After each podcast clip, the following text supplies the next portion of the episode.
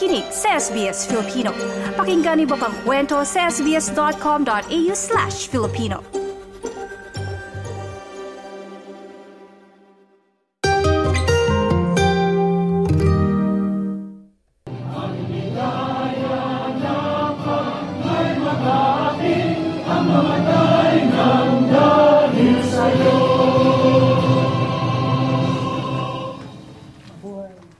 Pag-awit ng lupang hinirang. Ako, state your name. Ay taimtim na ng lupa na aking itataguyod at pagtatanggol.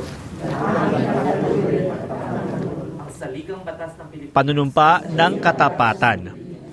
Umaalab ang pagiging makabayan ng mga Pilipinong kumuha ng dual citizenship sa konsulado ng Pilipinas sa Melbourne. Isa ang accountant na si Jeff Apolinar na isa sa mga nanumpa na pinaghandaan ng okasyon at nakasuot pa ng barong Tagalog. Sobrang ramdam ni Jeff ang kanyang pagiging Pilipino, lalo na nang muling kantahin ang pambansang awit ng Pilipinas. Kanina sobra akong naiiyak kasi first time ko na lang uli siyang kinanta after so many years. And sobrang hindi ka nang tumulo yung luha ko kasi ang sarap nung pakiramdam na kantahin uli yung lupang hinirang. Sobrang nakakataba ng puso at saka sobrang alam mo yun, yun ang lagi mo kinakanta araw-araw nung nasa elementary ka, nung nasa high school. So ngayon, parang sobrang sobrang naramdaman ko yung pagiging Pilipino ko.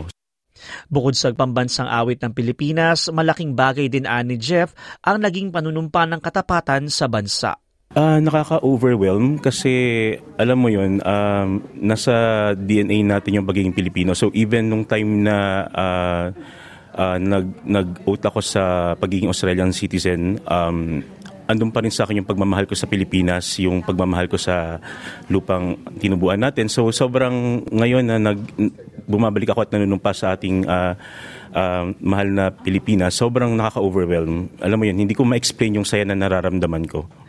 Dumating sa Australia noong 2014 at aminadong dumaan sa hirap at hamon si Jeff sa pag adjust sa kultura sa Australia. Halong lungkot at saya dahil naiwan ang pamilya sa Pilipinas. Pero mabilis ang panahon at 2019 naging Australian citizen si Jeff. Sobrang naging hindi ganun kadali yung buhay. Um, kahit na skilled as PR ako, hindi siya ganun naging madali. Sobrang ang daming pagsubok, you know, yung, yung iniwan ko yung family ko, yung mga kaibigan, yung uh, mga friends, mga uh, mahal mo sa buhay, yung way of life mo sa Philippines kasi may mga pangarap ka dito. And it had been a long and difficult journey for me na maki-get along sa Australian people, sa the way how they live. Um, sobrang, sobrang haba ng proseso na pinagdaanan ko. Kinuha ni Jeff ang pagkakataon na maging dual citizen para malasap ang mga karapatan at benepisyo nito. Sobrang ang daming benefit pag dual citizen ka. Um, yun nga, yung pagstay ng matagal sa Philippines, uh, pagbili ng property, uh, walang issue kapag nagkaroon uli ng COVID or whatever. So, wag naman sana, pero at least, you know, meron kang options kung gusto magstay dito or magstay sa Philippines. So, wag na silang mag, magdalawang isip. Mm, yung process naman is sobrang dali at saka sobrang everything is online. At yung mga tao dito sa Philippine um, consulate, they are very friendly and very accommodating. Naging mabilis ang seremonya sa pangunguna ni Consul General Maria Lourdes Salcedo ng Konsulado ng Pilipinas sa Melbourne kaagapay si Consul Ralph Vincent Abarquez. Natutuwa si Consul General Salcedo na dumadami ang bilang ng mga kumukuha ng dual citizenship. At nakita namin yung upward trend. Uh, for instance, uh, noong uh, 2021 ay meron lang mga 400 and uh, ito babasahin ko no. Uh, no, 523 na nag-avail ng uh, Philippine citizenship.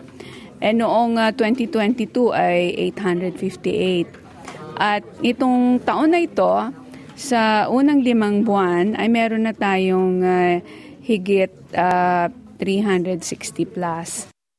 Para sa mga taga-Victoria, South Australia, Tasmania, maaaring isumite ang aplikasyon sa konsulado sa Melbourne. Sa mga taga-New South Wales naman, sa konsulado ng Sydney at sa mga natitira pang nalalabing mga estado at teritoryo sa Embahada ng Canberra naman ng Pilipinas. Base sa Republic Act 9225, kung ikaw ay natural born Filipino, ibig sabihin, nung ipinanganak ka, either of your parent is a Filipino citizen, ay qualified ka. Ang ipapakita mo lang mga dokumento doon ay yung birth certificate or yung uh, proof na Philippine citizen ka nga. And then kung ikaw uh, naging Australiano, syempre yung uh, papeles mo ng iyong pagiging Australian citizen. Konting form lang ang fifilapan and then tatawagan ka na kaagad for oath taking, no? Simple lamang po yung uh, proseso. $90 po ang fee, ang processing fee. Aabot na sa 400,000 mga migranteng Pinoy sa Australia at base sa tala mahigit 60% ay mga Australian citizen. Sa patuloy na pagtaas ng bilang na ito, patuloy din ang pagkikayat ng konsulado at embahada na maging bahagi ng pagkataguyod at ugnayan sa Pilipinas. Tara na ho, mag-dual citizenship na kayo, no? Dahil wala naman pong mawawala sa inyo, only to gain gain the best of both worlds, no? Maski kayo lagpas ng isang taon nagstay sa Philippines, hindi na kayo mape-penalize, no? Katulad nung na-stranded dahil sa COVID. So, uh, yeah, dahil alam ko na nasa puso at diwa pa rin ang pagiging Pilipino, so tara na ho, mag-dual uh, citizenship na po kayo. Maaaring puntahan ang website ng Embahada ng Pilipinas sa Canberra, gayon din ang mga konsulado sa Sydney at Melbourne para sa kabuuan ng detalye. Ako si TJ Korea para sa SBS Filipino.